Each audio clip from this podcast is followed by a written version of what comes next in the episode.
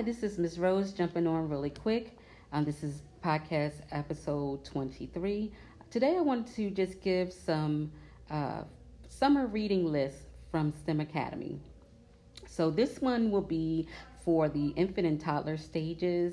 I thought it would be cool to just um, give you some names of books that we actually use in our school that the children during those stages love to hear.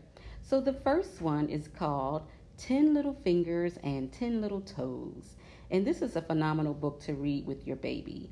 It uses rhymes and repetition to create a multicultural book. And it's something all babies have in common. We all have our ten little fingers and our ten little toes. Number two, Baby Bear, Baby Bear, What Do You See? By Belle Martin Junior And this one is a part of the Brown Bear Brown Bear series, but this is for the babies. This book represents the North American animals and how the baby bear bonds with its mother.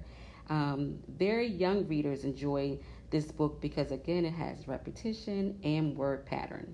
Number three, Global Babies from the Global Fund for Children. You have probably already noticed as parents that the babies and toddlers, they are drawn to photography, pictures of other babies, you know, pictures of a sun, pictures of things that they are coming in contact with in their environment. But this book focuses basically on babies from multicultural backgrounds, babies that are dressed up in pretty outfits that represent um, their culture. Uh, babies um, from different parts of the world are colorfully displayed.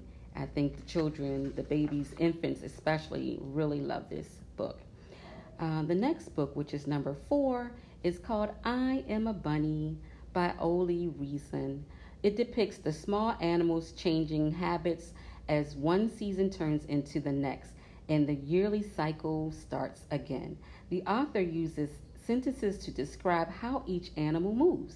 The duck waddles, the goose waggles. I believe this book also lends an element of poetry and conveys detail and suggests a sense of balance and order in the natural world. So check this one out. Number five, Mommy Says Shh by Patricia Polacco. Life on a farm can be noisy. This story shows various animals, families, and sounds that they make, and what happens when all the animals speak all at once, causing quite a ruckus when a baby is trying to sleep nearby. Mommy says, shh, shh, shh. This is a great read aloud where you can invite your little one to chime in. Uh, number six, Bears by Ruth Krauss. All right, in this story, the author tells a charming tale about bears and their fantastic habits. He also has a great twist. All right, so a book called From Where the Wild Things Are is a character named Max. He's up included in this book. He can be seen searching for his dog who has snatched one of Max's teddy bears. So this is a great way of entering, intertwining um, a main character into two great stories. Number seven, Families by Rena Grossman. This nonfiction book uh, highlights the common ways humans and animals take care of their babies. All families give kisses, share snacks, and take baths, take naps, and say, I love you. I think you will enjoy this book. Number eight, Peekaboo Bedtime by Rachel Isadora. This book is a sequel to the story Peekaboo Mornings. It is a turn the page guessing game about all those whom a boy sees on his way to bed. This book also incorporates elements of success, a successful bedtime routine, which as wavering to as such as waving to the moon, taking a bath, and replacing shoes with slippers.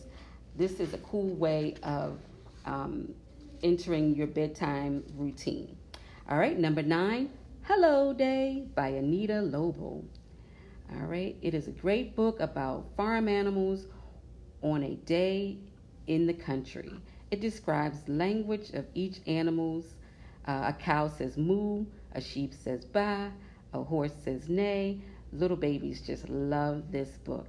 Uh, this lends to an element of discovery and delivers a satisfying wrap-up to a colorful day in the country. And number ten, My Farm Friends by Wendell Minor. Welcome to the farm, my friends. This story introduces animals that live on a farm and are interesting, have interesting facts about their habits with humor, humor and rhymes, like pigs can sweat or jump in a pool, so they roll in the mud. That's how they stay cool. All right, so hopefully this summer, moms and dads in the infant and toddler stages will take a look at some of these books if you don't already have them. I hope you enjoyed this list, and I will talk to you later.